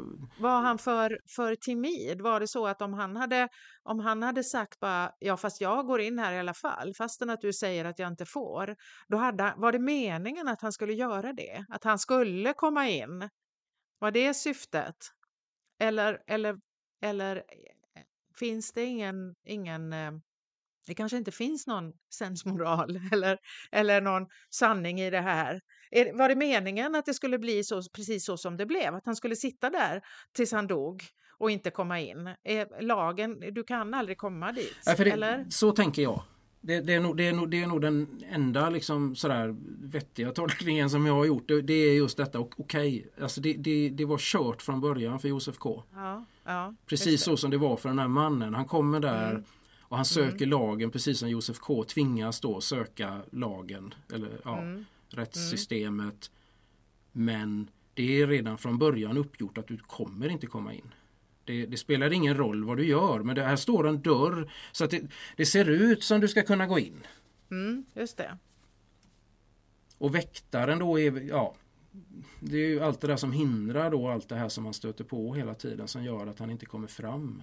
Just till det, men samtidigt också den som, den som liksom eh, vad ska man säga, som tar emot mutor och som liksom eh, sådär och säger, ja. för han säger ju det, jag tog emot mutorna bara för att du ska vara övertygad om att du har gjort allt du kan. Så, så det, det prästen vill, eller har i uppgift då att tala om för Josef K, det är liksom att, att på något vis ändå ge honom någon form av um, ehm, sanning. Det hade inte spelat någon roll hur du gjorde. Nej, just det. För att det blev aldrig någon inlaga ju. Han skriver ju aldrig någon inlaga faktiskt, Josef K. Han, han, han tänker ju att han ska göra det men han gör ju aldrig det. Han kommer aldrig till skott med det. Men på något sätt så får han ju till sig här att det spelade ingen roll. Du hade kunnat skriva en inlaga men, men nu gjorde du inte det och det gör ingenting för att du hade ändå inte nått fram. Det blir ju som en form av försoning ju. Jag tänker det. Att mm. lite faktiskt en försoning i mm för Josef K i, i hans situation. Mm. Ja, vad bra. bra. Då fick vi någon slags klarhet i den här legenden i alla fall.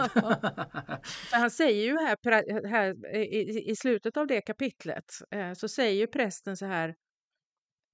Jag hör alltså till domstolen. Varför skulle jag vilja dig något? Domstolen vill inte dig något. Den tar emot dig när du kommer mm. och låter dig gå när du vill gå. Ja. Att hur, ska, hur ska man förstå det liksom? Vad är det för en domstol? Hur ska, hur ska vi ens liksom... Och det är här man förstår också då på något sätt att det här är då en Precis som han skriver här i förordet också att det här är ju liksom en, det är som en parallell ett, ett rättsväsen som, som finns i samhället som löper parallellt med det vanliga rättsväsendet. För det, och det säger någon också här att, att det här är inte det, det här är inte det är inte det vanliga rättsväsendet det här liksom. Att det här är ett annat rättsväsende liksom som, som ja, tycks pågå liksom då i samhället och överallt liksom. Eh, men du kan också, det finns också en helt vanlig domstol där allt fungerar som det ska, kanske. Mm. Men, men, men då tänker jag liksom att eh, det här dömandet som, som vi alla gör hela tiden. Vi bedömer och dömer varandra, vi bedömer och dömer oss själva. Varje gång du möter en annan människa så sker det ju någon form av bedömning av den andra människan. Vad, den, vad han eller hon gör och inte gör och säger och inte säger. Och, mm. Men också sig själv. Eh, och det här pågår ju på något vis ständigt hela tiden. Och jag tänker liksom i arbetslivet så kan ju mm. de här två delarna liksom mötas. Jo. Här uppstår det någon form mm, av, här är mm. det någon som inte tycker om någon annan. Och, så, och, det, och, och det kan nog kännas som att man har fått en process på halsen. Mm. För plötsligt så händer det massa grejer. Man blir, man blir kanske förtalad, man blir anklagad för grejer som man inte förstår. Vad ska man gå med det? Att någon inte tycker om en? Var ska, när, var ska man beklaga sig? Liksom? Och, och sen tänker jag att ja, men så kan ju det här mötas då i olika former av, och då kan man, eh, nu finns det ju lagstiftning om kränkande särbehandling och så vidare. Va? Och då, mm. då möts ju på något vis de här två delarna, den, eh, det, det, rättssystemet och det här, mm. det här bedömningen och dömandet som vi håller på med mm. och varandra hela tiden så fort vi möts. Och nu när jag tänker, jag har aldrig tänkt så här förut, men nu när jag tänker på det så undrar jag liksom om det är om, om, om det kan finnas någonting där i, mm. i, mm. i liksom Kafkas tankevärld. Liksom det här att, därför att han kände ju sig så fruktansvärt obekväm mm. alltid, både med sig själv, inför sig mm. själv, men också inför andra människor. Han, han, kände ju aldrig att han dög, han, han kände sig ju alltid eh, som att han eh, Ja men han var aldrig nog, det var ju inte bara inför sin pappa, det var ju överhuvudtaget. va han, han var liksom mm. en obekväm, mm. det skavde, allting skavde tror jag för honom. Om mm. det liksom, om det kan finnas någonting där. Och, och, och det blir ju spännande då, det blir mycket mer mm spännande att tänka på det så tycker jag, än att tänka, alltså det är ju, vi, vi pratar ju lite grann om, om det här med, med byråkrati, att man liksom kan känna igen sig, eh, det här, ja men du vet, du berättade ju om, om eran, eh, era mm. erfarenheter från sjukvården där man liksom kan bli kan bli fullständigt fast i, i olika, ja. där man ska skicka grejer hit och dit och ingen vet vart det hamnar och men återigen så kan jag känna, även om det finns jättemycket fantastiska exempel i den här boken på just det, så kan jag ändå känna mm. att det är mycket mer intressant att tänka på det ur ett vad ska man säga, mänskligt perspektiv. Jo, men jag håller med om det och jag tror att det är därför jag fastnat så för den. För jag har frågat mig själv varför jag läser den här boken om och om, och om igen. Jag vet inte, jag har tappat räkningen liksom. Men det är ju någonting i detta liksom och jag, jag kan känna precis det att man lite förminskar den eh, genom att liksom lägga den då i, i eh, liksom ett, ett, ett, ett eh, byråkratiskt system eller en eh, diktatur eller vad det nu kan vara. Liksom, va? Att den, den, är så mm, mycket mer mm. än så. Den väcker alltid någonting i mig av just den här ja, men någon slags igenkänning liksom. Som då som du säger inte nödvändigtvis måste vara knutet till som, som vi då till exempel då när, när svärfar var, var, vi höll på med det här med sjukvården och så liksom. För där blir det som sagt, det blir så extremt tydligt liksom. Där är man liksom i, ja men det, ja, mm.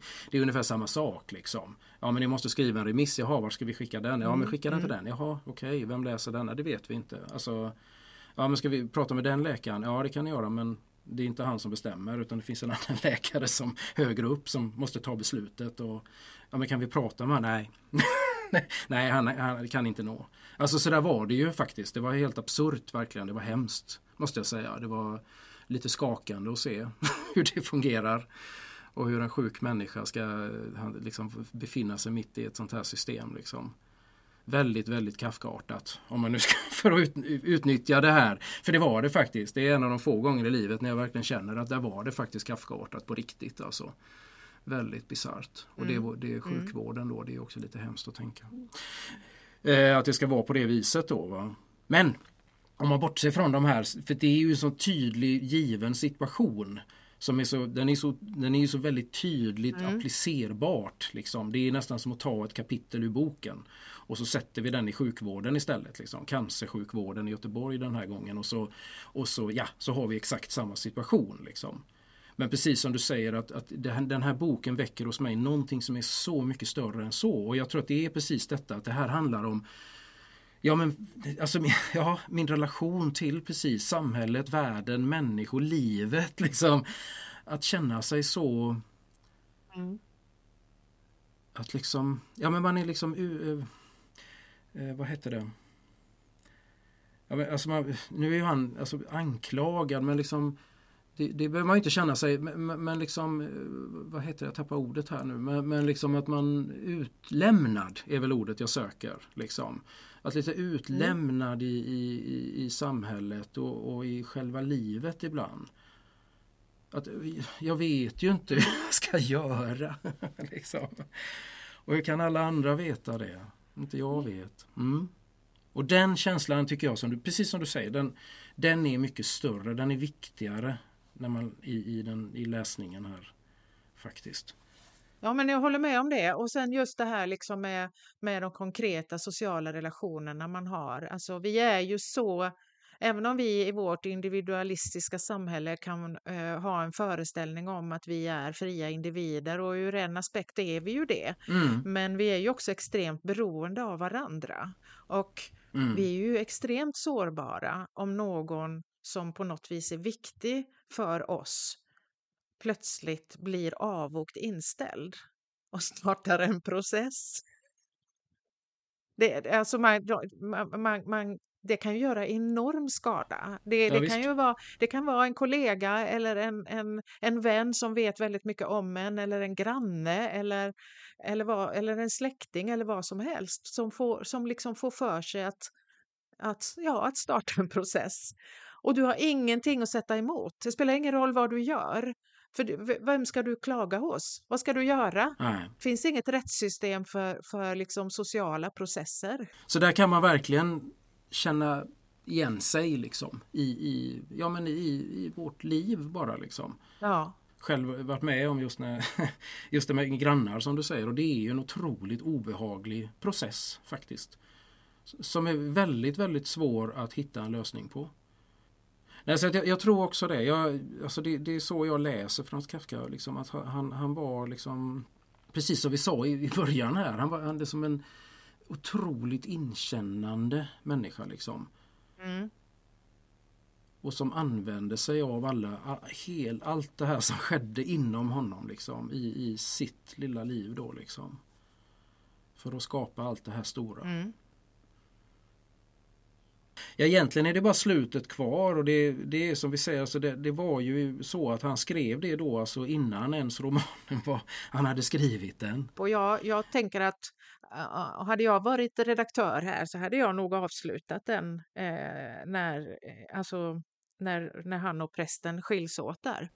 Jag tror faktiskt också det, jag har funderat på det. Idag när jag tittar i den här, som jag nämnde i början, den här serieboken Eh, så inleds den med, med två, två stycken eh, sidor som, som också är, är jätteroliga. För den börjar helt enkelt så här. Föreställningen om en eh, bred slaktarkniv som snabbt och mekaniskt arbetar sig in i mig och skär loss lövtunna skivor som till följd av knivens snabba rörelse flyger omkring i luften. Ja. Och så är det en bild på detta, eh, väldigt, eh, där, där, hatten mm. flyger och, och blodet forsar och så. Va? Och sen då på nästa sida då så har de skrivit så här. Under större delen av sitt liv gjorde sig Frans Kafka mängder av detaljerade föreställningar om hur han skulle dö. De mest drastiska exemplen återfinns i hans dagböcker, bland mer triviala utgjutelser över förstoppning ja. och eh, huvudvärk. Och, och, den andra situationen då som de har valt ut här då, det, den är också illustrerad då med tre stycken bilder och då står det så här. Att få ett rep lagt om halsen och dras in genom fönstret på bottenvåningen i ett hus och sedan blodig och sargad halas vidare så som av någon som inte ser sig för, upp genom innertak, möbler, väggar och vindsvåningar tills den tomma snaran som först när takteglet forceras tappar de sista resterna av min kropp blir synlig uppe på taket. Ja, det är ju tydligt att han hade ju en oerhört grotesk eh, inre värld liksom. Va? N när man eh, läser de här fantasierna han hade. Och jag tänker då Ja, jag tänker så här att, att den där, det där sista kapitlet, han kanske helt enkelt bara plockade en av sina eh, mm, liksom, ja. så ska jag dö-fantasier och så la han in det där och tänkte så här får Josef K dö, så får det bli. Ja, får, vi, vi, vi får avsluta det här för de, jag tänker också, jag har också tänkt på det där hur, hur han tänkte, men jag tänkte att ja, om han dör, då, då är det åtminstone slut. Alltså, så jag måste nog se till att han, blir, han, han dör på något sätt och han är i en process, han blir ju naturligtvis avrättad. Ja. Och den här processen har fullständigt knäckt honom ja. så nu är han ett viljelöst lamm som de kan föra ut till det här gamla stenbrottet och bara lägga honom ner och långsamt pressa in kniven i hjärtat på honom utan han gör ingen protest alls. Men han tittar ju bara upp på de här två som, som lutar kinderna mot varandra och tittar ner på honom medan han dör då liksom. Där är det slut med Josef K. Som, vad är det han säger? Som en hund, tänker han. Som en hund, sa han. Och det var som om skammen skulle överleva honom. Det är sån där slutmening som brukar, folk brukar prata om. Vad menar han med det? Men det behöver vi inte gå in på nu, det får var och en fundera på. hur, hur skammen överlever Josef K. Du vet, detta var väl ett väldigt bra eh, slut på, denna, på detta samtalet? Ja, men det får man väl säga. Eh, nu eh, ska vi eh, se här. Jo, men nästa gång då måste vi ju... Eh, vi måste, vi, det går, slutar ju inte här. Nej, det gör det ju inte. Vi fortsätter ju läsa såklart. Ja kastar oss in i nästa romanprojekt. Och nu blir det ju då Dostojevskij. Ja, från en, den, en, den ene tyngre än den andra ja. skulle någon kanske säga. Men vill ju hävda att det här måste inte kännas så tungt. Om man det beror lite grann på hur man går in i det. Eh, och vi valde ju faktiskt nu då den boken som är inte så tung och det är ju då eh, anteckningar från källarhålet. Det är en nätt liten bok får man ju säga. Och eh, den har då översatts till svenska eh, vid ett flertal tillfällen. Och den har, eh, bara för om det är så att man letar kanske på, på loppis eller antikvariat eller så, så kan den alltså mm. alltså heta Anteckningar från källarhålet eller den kan heta Anteckningar från ett källarhål. Den kan heta En underjordisk dagbok eller Anteckningar från underjorden. Beroende på vilken utgåva man hittar. Så det är bra att veta om man känner för att läsa den nu medan vi läser den. Så ska vi ta oss an Fjodor. Det blir ju roligt. det här blir skoj. Det, det, är alltid roligt med Dostojevskij skulle jag säga. Ja men det håller jag med om. Så då eh, kan vi säga hej då för idag. Det gör vi. Ha det så bra Mattias och ha det så bra alla andra tills vi hörs nästa gång. Hej då! Hej då!